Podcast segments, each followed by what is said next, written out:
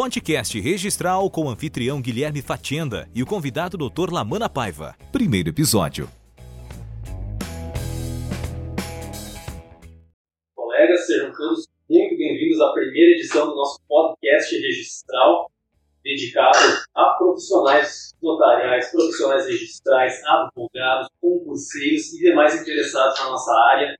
Meu nome é Guilherme Fatienda, eu sou registrador e tabelião de notas aqui no Rio Grande do Sul fui incumbido da alta responsabilidade de iniciar o nosso projeto podcast da associação. Estou hoje aqui, pessoal, com uma das maiores unidades, um dos maiores nomes do direito registral imobiliário nacional, certamente o primeiro nome do direito notarial registral gaúcho. Converso hoje com o nosso presidente da Anoreg RS, doutor Lamana Paiva. Foi meu professor, foi meu orientador, autor de diversos livros. Professor, muito obrigado, é uma satisfação ter o senhor aqui. Professor, conte pra gente, como que iniciou sua carreira? Bem, inicialmente eu devo dizer que é uma satisfação e um orgulho para mim ser entrevistado nessa tarde podcast em função de tudo que representa essa nossa atividade no contexto geral. Eu digo também que é um prazer muito grande de receber o Guilherme Batenda aqui na, na minha Arapuca registral, como se diz, né? porque isso aqui é uma usina. Se alguém sabe o que é uma usina, aonde você produz, na é verdade, então tu chega de manhã não tem nada de produção. Quando chega no final da tarde, está todo o trabalho realizado, então, uma usina produtora de sistema de energia. E recebê-lo aqui em função também de, não é de hoje que a gente conhece, o sucesso, mas antes de tudo também o meu amigo Tatiana, que era um pai magistrado, hoje aposentado, é, grande desembargador que foi, era para ser corregedor-geral de justiça, não aceitou por circunstâncias óbvias, talvez de saúde tudo, mas a gente teve o prazer de trabalhar junto na Corregedoria Geral de Justiça. Ele como juiz corregedor e eu como secretário. Então, Guilherme, é para mim uma, uma satisfação muito grande mesmo poder estar aqui contigo. Pois bem, como é que eu dizer? Eu comecei muito cedo a minha vida profissional. Eu já com 12 anos eu já estava, já trabalhava, já fazia alguma coisa. Porque eu sou de família humilde, mas família trabalhadora.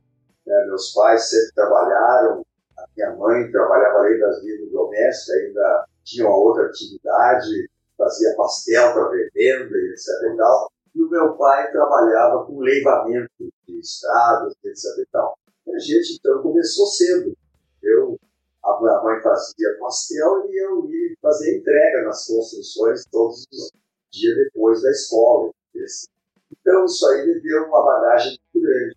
E nos finais de semana, para aumentar a renda, eu tinha um amigo meu que tinha uma tabacaria, não sei se alguém vai lembrar o que é tabacaria.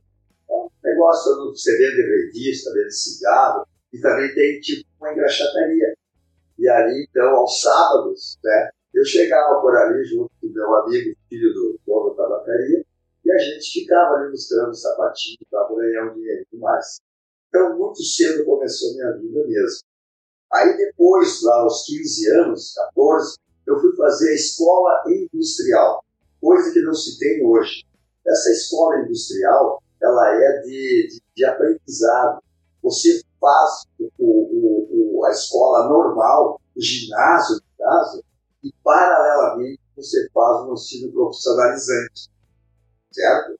Então, de manhã estudo e de tarde profissionalizante. O que, que eu escolhi? Eu escolhi uma profissão que era ser marceneiro a minha profissão, se eu for colocar no papel, ela é marceneiro, porque eu fazia essa escola industrial e ali eu trabalhava com modos, ilustrava, fazia, acontecia e tal. Olha como o formato podcast é interessante, né? Porque nada disso é combinado e eu sequer sabia disso. Eu sabia, ó, o doutor Lamana, você começou em Tatuípe como registrador Isso, num cartório pequeno que hoje seria um renda mínima. Quando, pô, meu pai foi também é o mesmo isso, profissionalizante que é a mesmíssima coisa. Se você quer, imaginava isso, né? Coisa que hoje eu entendo que deveria continuar, mas não, não, não temos. Então, essa escola funcionava lá em Santo Ângelo, na Avenida Getúlio Vargas. E aí tinha uma indústria de móveis lá de Damião Casdezak, o nome do, do proprietário da, da indústria. E ele sabia que tinha essa escola profissionalizante e também que tinha, além de mecânico, além de pedreiro, carpinteiro, eletricista, tinha essa de marcenaria. E ele chegou um dia lá e perguntou para o professor quem é que poderia estagiário para trabalhar comigo lá na indústria de que eu estou precisando e tal. Aí diz o professor, tem aquele alemãozinho lá, na verdade é italiano, né? Mas tudo bem, aquele alemãozinho que parece que mais ou menos ele dá. Aí falou comigo e tal, e tá, aí conversando, e você dispensaria ele? Claro, se é para coisa melhor, então dispensava. Mas eu tinha minha escola de manhã, certo? E de tarde, o circuito Daí com isso mudou a estratégia eu comecei a estagiar, eu ia para a oficina, para a fábrica de móveis, essa, da mesmo Casnizak, né? para todos os dias de manhã, sete e meia, oito horas eu pegava, mas eu ia meia hora antes, e o almoço eu não utilizava todo o período, eu saía mais cedo, eu trabalhava então, digamos, das oito, o intervalo, e saía cinco, correto? E assim que eu ia para onde? curso de datilografia. Você sabe o que é esse curso de datilografia? Então, e da datilografia, eu ia para a escola, o colégio Onofre Pires, onde eu fiz ali o meu início no ginásio e depois fui para o Cepete Araju. Mas nesse período que eu estava trabalhando lá, tem uma história bastante interessante, é que compareceu lá o, o, o doutor Clóvis Jacob. Clóvis Jacob foi nada mais, nada menos que secretário da Fazenda do Rio Grande do Sul. E ele, na época, ele era do ICMS, que é o Imposto de Ação sobre Mercadoria. E ele era, ele era o fiscal, ele era o, o delegado do, do, do, da região, da 14ª Inspetoria, ele era o chefe. E ele resolveu montar uma inspetoria um pouco diferente, coisa bacana, assim, e aí procurou a fábrica de móveis lá e contratou com o Damião para fazer os móveis da nova 14ª Inspetoria Regional do ICMS. E lá foram feitos os móveis. E na sexta-feira, antes da entrega dos móveis, o Damião chegou para mim e disse, Joãozinho, ele me chamava, eu precisaria de você amanhã. Será que me ajuda a gente dar o acabamento final desses móveis lá na inspetoria? Claro, sim ser disposto, né? Aí tu sai de casa, eu morava na Marechal Floriano 35, 25, e, e, a, e, a, e, a, e a 14 Inspetoria ficava na Praça Rio Branco, lá no centro de Santo Antônio. E ele saiu da indústria. Chegamos lá, instalamos, descarregamos, tudo mais, começamos a montar. E aí o chefe me chamou a atenção, mas que negócio bacana que vai ser isso aqui. Eu acho que ele daria bem de papel. E aí comecei a me fazer de bobo ali, né? comecei a demorar, e o Daniel tinha ido embora. E aí o motorista do, do, do Jacob chegou para mim e falou, tá, vai demorar muito tempo aí? Não, é estou terminando aqui. Aí eu, quando eu falei isso aqui, é o chefe aí, ele estava no lado. Olha aqui, eu, aqui não tem chefe. Chefe vai ter, não tem índio. Aqui tem uma profissão, tem alguém que comanda e etc. Tal. Ah, mas por quê? Não, é que eu gostaria de ter uma boquinha aqui. Boquinha, cara, uma repartição pública.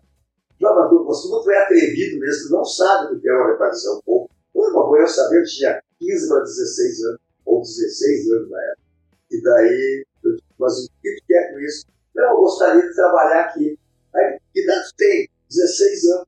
Isso aqui mínimo 18. Isso aqui é uma repartição pública. Tem que ter um concurso e etc. E tal. Eu digo, tá bem. Já que não dá, mas eu trabalharia até de graça. Que eu quero crescer na vida e etc. E tal. E aí peguei minha bicicleta.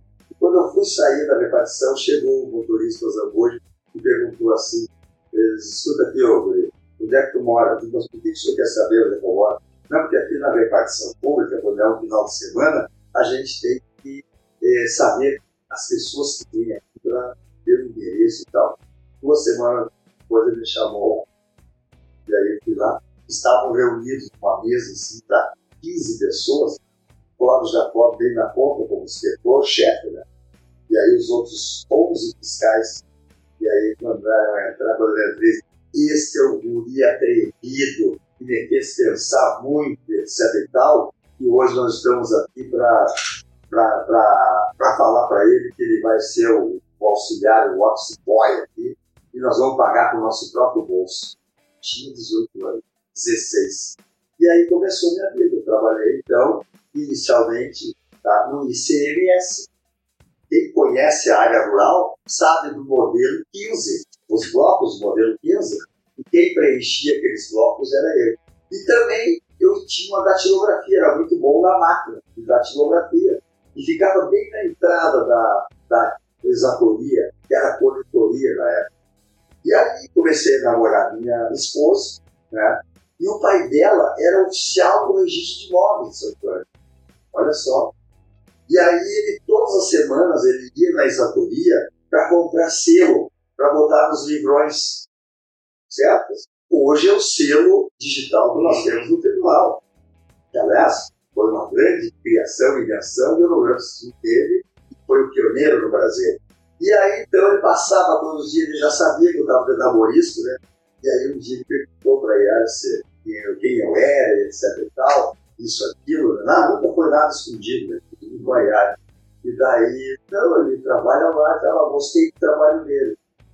Aí, passado um tempo, né, aí eu vim para Porto Alegre, quando completei 18 anos, e fui possado pelo Assis Hernandes de Souza, que foi secretário-geral do, do, do, do, da Fazenda, tá? e, e deu posse como o, o, classificador de notas. O que, que é classificador de notas?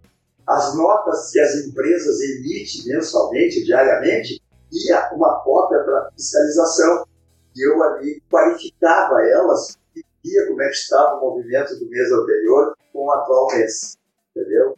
E ali, então, estava fazendo concurso para ser fiscal do CM. Já com 18 anos, já comecei a estudar para fazer esse concurso. Não precisava posto de direito, nada disso. Deixa estar que o sogro, né? O sogro, o homem que encaminhou na vida, devo dizer isso. Ele, o Cláudio Jacob foi o que acreditou em mim. São essas duas pessoas que, na lado profissional, me deram todo esse potencial. Sem dúvida nenhuma, o Cláudio Jacob investiu e me deu essa oportunidade, aonde eu aprendi a ser uma pessoa, um homem mesmo, de seriedade, com trabalho, pessoas de conhecimento, etc. E, tal. e o meu sogro, quando me acolheu, foi um pai para mim que você não imagina. Ensinou tudo, certo? Aí quando chegar na lei 6.015, a gente pode dar um toquezinho sobre isso. Bom, aí então. Foi pré-lei 6.015 essa. Pré! Pré-lei, foi em 70 e, 71, 70 ou 71. E aí ele me convidou para trabalhar lá. Disse, o que é que tu ganha aí? Aí eu mostrei o contra-cheque, eu já vi contra-cheque, né? mostrei o contra-cheque e ele olhou assim, eu te dou três vezes mais. Falei, ó. Como? Mesmo? Imagina. Sim, vamos lá. E daí eu comecei a trabalhar com ele. Mas com uma condição, ver como é que é o negócio. Era outro já, o, o, o inspetor da, da 14ª Inspetoria do ICM, aí já não era mais o Clóvis Jacob, era o Delmar Lache ele era de Guilherme, da família dele e tudo. E aí eu contei para ele, ele chegou e disse assim, vamos seguir, chamar, continuar chamar de Joãozinho?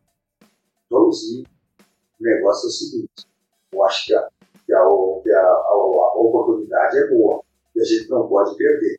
Então, quem sabe, olha só, tu trabalha meio expediente aqui no ICM e meio no cartório por 60 dias. E depois você vê se é isso que você quer não teve Fizemos, mas já com 30 dias eu já vi que era aquilo que eu queria. Então eu entrei lá como datilógrafo, certo? Os livrões, aquele, aquelas caligrafias, tudo, eu olhava que assim na letra, papapá, e a senhora fazendo certidão. É, da transcrição. Da é, transcrição, é, da transcrição, da inscrição, do TOBS, porque Santo Anjo tinha o sistema TOBS também, certo? Sabe que aqui eu tenho um arsenal, né? Tenho mais de 500 livros aqui. Pois bem, podemos pedir para editar depois para colocar ah, o pessoal. É, provavelmente é tem gente que nem vai saber. Nem sabe o que é isso. Então eu aprendi muito lá dessa forma. E aí então eu comecei. Comecei dessa maneira, como datilógrafo do registro moto, esse Santo Anjo. E aí fui crescendo. Passado uns quatro anos, a gente casou, eu uma família, que é constituída em Santo Anjo, né? Dois filhos que tenho, uma filha que que mora em Madrid, Espanha, ele tem um neto, tá lá até hoje, não volta mais. E o Lourenço, que já me deu três netos. Então, conseguimos ali, fui crescendo.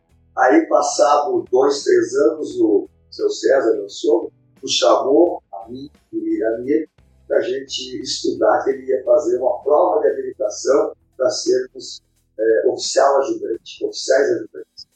E aí fizemos a prova, no sábado. E a prova para ser ajudante era composta pelo juiz da comarca, pelo promotor, tá? por um membro da OAB e o escrivão, que era o secretário.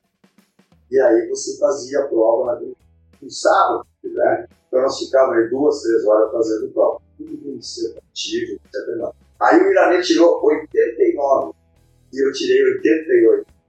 Então ele foi o primeiro substituto e eu fui o segundo. Deixa estar que neste momento começa a função da lei IL, decreto IL, que resultou na lei 6.015, correto? Então nós já sabíamos, em 74 já, que entraria em vigor essa lei logo. Faltavam alguns detalhes. Então o decreto IL virou a lei 6.216. Entendeu? 6.015. E aí depois houve alteração pela 6.216. E aí fixou prazo no abacaço do LEGE de mais de um, de quase um ano para entrar em vigor. Ela é de 75, a lei do 6.226, e entrou em vigor em 1 de janeiro de 76. Então, quando nós sabíamos que a lei ia entrar em vigor, meu sogro, o seu César, me chamou, eu já estava fazendo direito, estava né, bem encaminhado, ele me chamou e disse, olha, é tudo repetido. Está aqui a lei, agora tu me faz um estudo comparativo do que é hoje e o que vai ser no futuro. E aí, então, eu comecei a me preparar. Eu trabalhava bem expediente no cartório, tá? de noite estudava na faculdade, e meio trabalhava nesse estudo aí para colocar tudo como deveria ser mesmo. E acho que a gente precisa ressaltar para os ouvintes, né, professor, que não devia ter, eu imagino, Google, internet, busca de jurisprudência, doutrina. Meu amigo, era... essa, essa da jurisprudência eu vou te contar assim, ligado ainda com o Cláudio Jacob. Então, passado algum tempo, eu fazendo direito, sempre quis fazer direito, né? Aí ele era, ele, aí que nessa época ele é secretário da Fazenda. E ele foi visitar Santo Anjo. E eu já tava, estava casado. E aí eu recebi ele na nossa casa no café da manhã.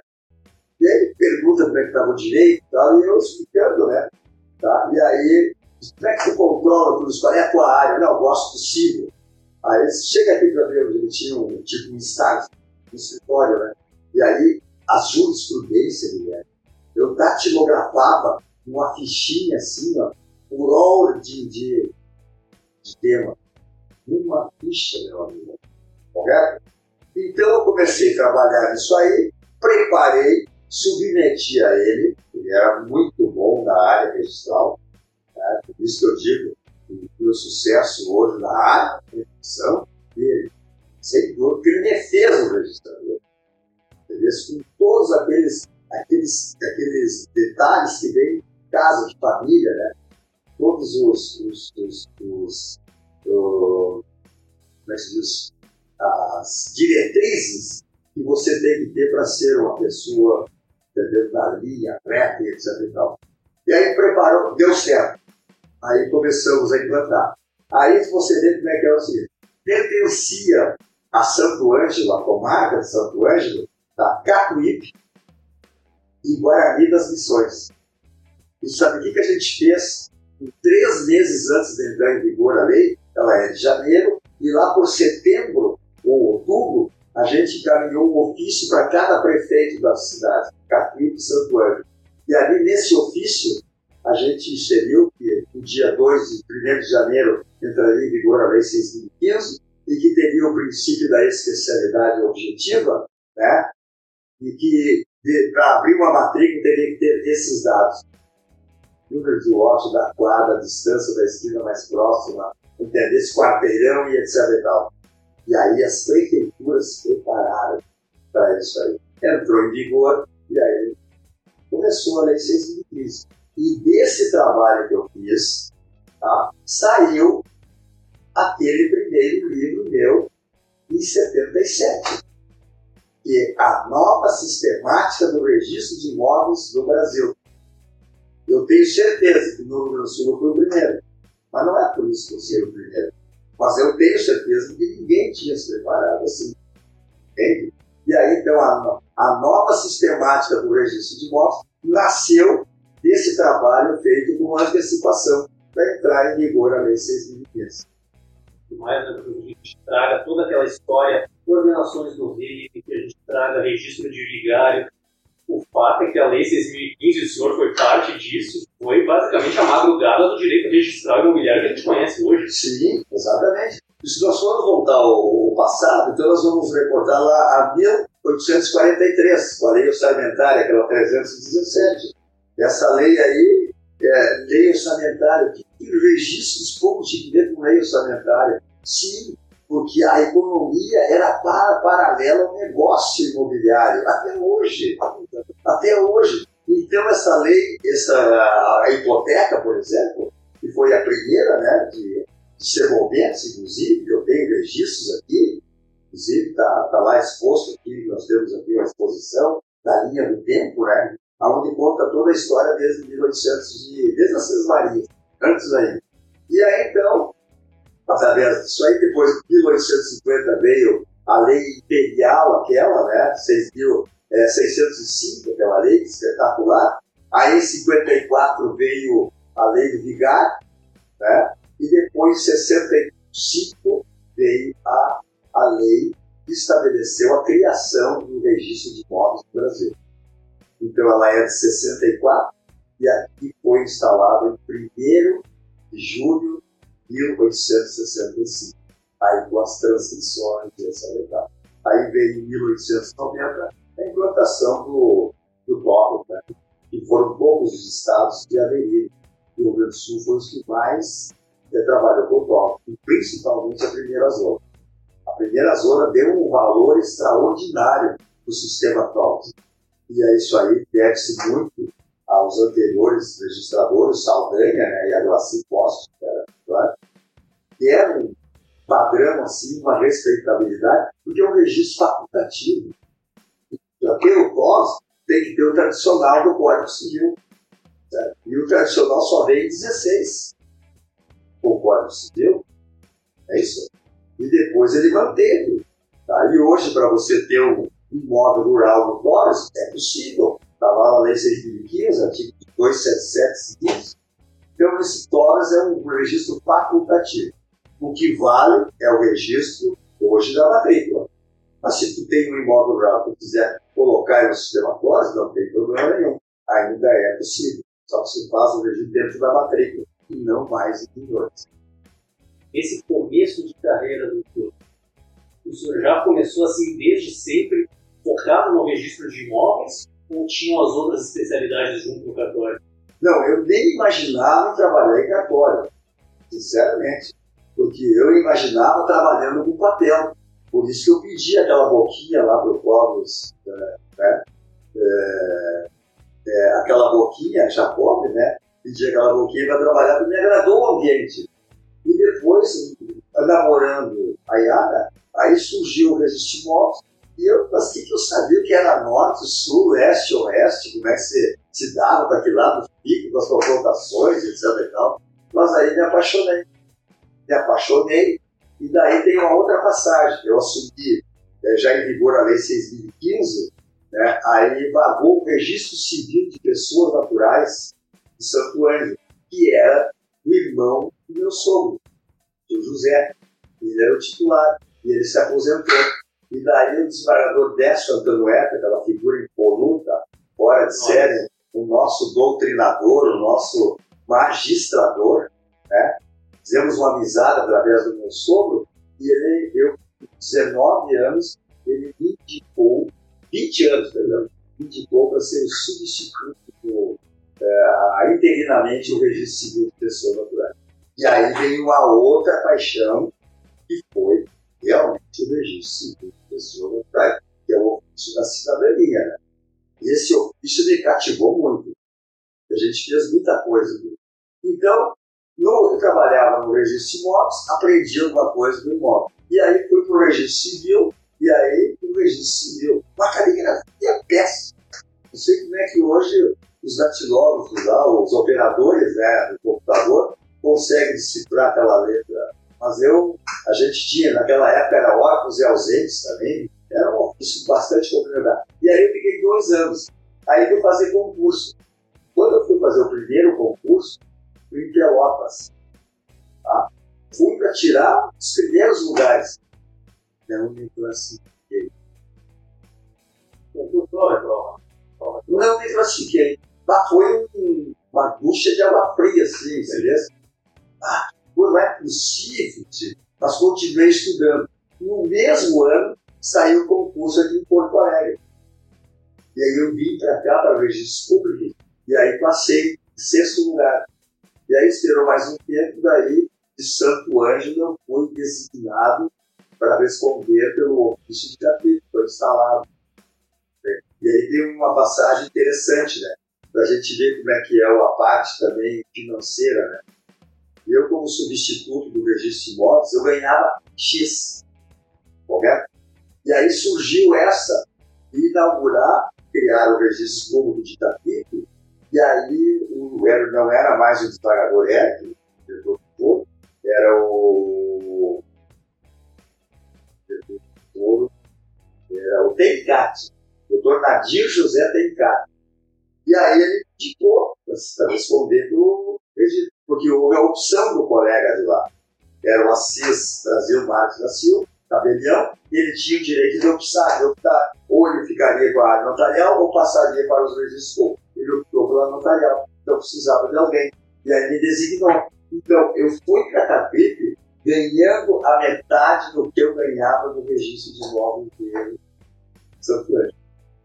E lá em Capipe, assumi em 77, criamos o, a comarca de lá, o foro, eu fui o primeiro escrivão designado, eu era escrivão, contador distribuidor e oficial de justiça. Era tudo, tudo. E mais o registro. Então, na verdade, ali, quando já estava mais um pouco enganjado na atividade, eu já conhecia também registro civil, pessoas naturais, né? Parece que tem, me ajudou muito, né? já o registro de motos. Claro, tinha protesto de documentos de pessoa jurídica, mas depois a gente foi pegando. Me lembro do meu estágio aqui para assumir que tinha pessoa jurídica que tinha documento de protesto, foi aqui em Porto Alegre, o João Figueiredo Pereira. Ele era muito amigo do Silvio Marques lá, que era oficial da zona, amigo da família, e aí a gente pediu uma indicação, ele curvou, ele acolheu. E aí começamos então a nossa carreira registral, que foi em Catuípe, certo? Essa foi a, a nossa atividade. No caso, para a gente doutor, da realidade nessa parte inicial de Livre. Eu imagino que devia ser extremamente centralizado no senhor.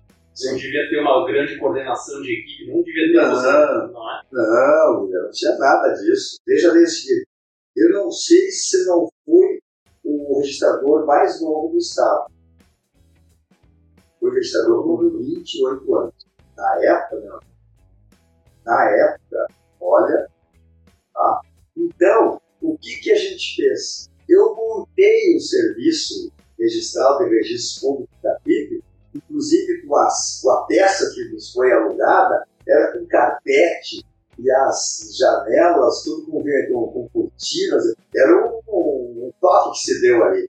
E aí as fichas, veja bem, na época já estava em vigor a lei 6.015, em 77, né?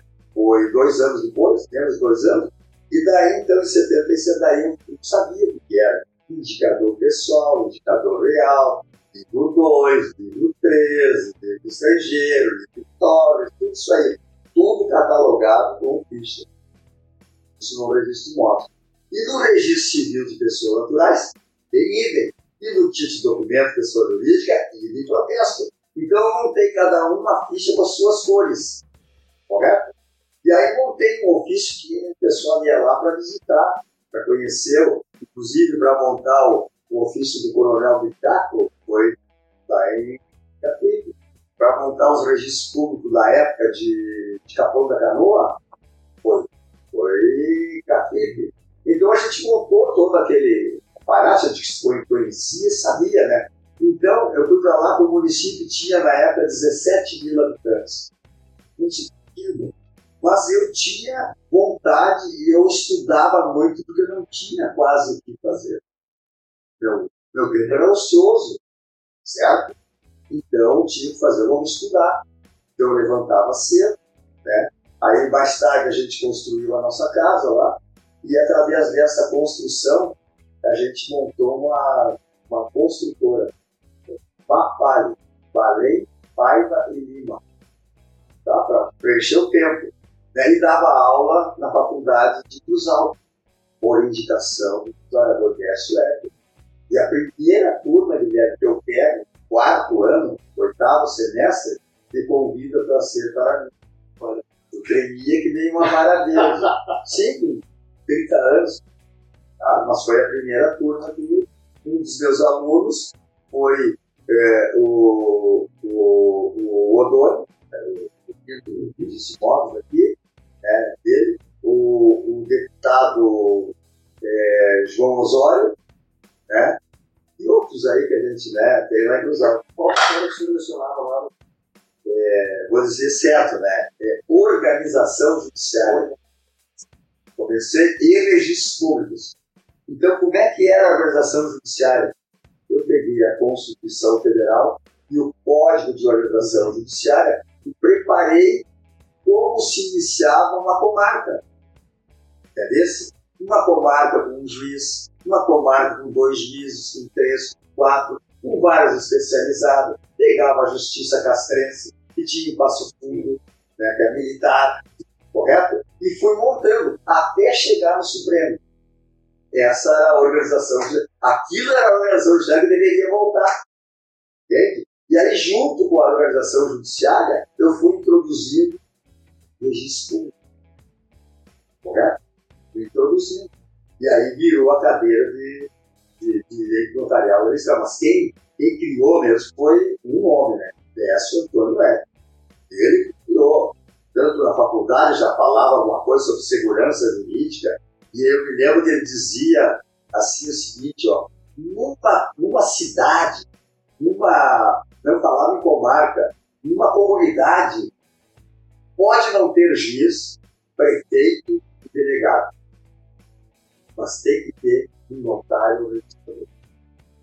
Veja, dizia isso aí há muito tempo, em função da segurança jurídica e da necessidade da comunidade, né, passa pela, começa com o nascimento e, e vai pós-morte, né? Sucessão. Então ele já falava isso que era muito sério e muito importante. E hoje nós podemos dizer que temos um grande é, reconhecimento, né? Eu diria quase o seguinte, Tatiana, que é um menino estudioso, muito competente, tem uma bagagem muito grande pelos estudos, quando fosse meu aluno, eu te orientei, eu acho no trabalho também, é, então a gente tem uma ligação muito grande. Eu, eu sei quem estuda e quem não estuda, porque eu fui desse. Chegar onde eu queria, entendeu? E aí, então, nesse sentido de, de, estudar e tudo mais, é que a gente vai chegando aonde quer, entendeu? Esse é o grande, grande detalhe né, que a gente tem na vida de poder fazer alguma coisa. E aí, em Catrigo, voltando, eu só eu estudava, trabalhava digamos, é, botava em dia ali, entrava três, quatro pessoas, cinco por dia, tinha dois e três funcionários, muita cédula. A cédula, o livro 3 dava de 10 a 1 no, nas matrículas do moto. Esse era muito grande o movimento. E aí estudei muito ali. E daí comecei a escrever alguns artigos e tal. E aí quando surgiu a comarca de Catipe, aí eu já tinha mais serviço, eu estava envolvido com o judiciário estava envolvido com o judiciário nesse período lá. Você ouviu o podcast Registral. Fique ligado para novos episódios neste mesmo canal.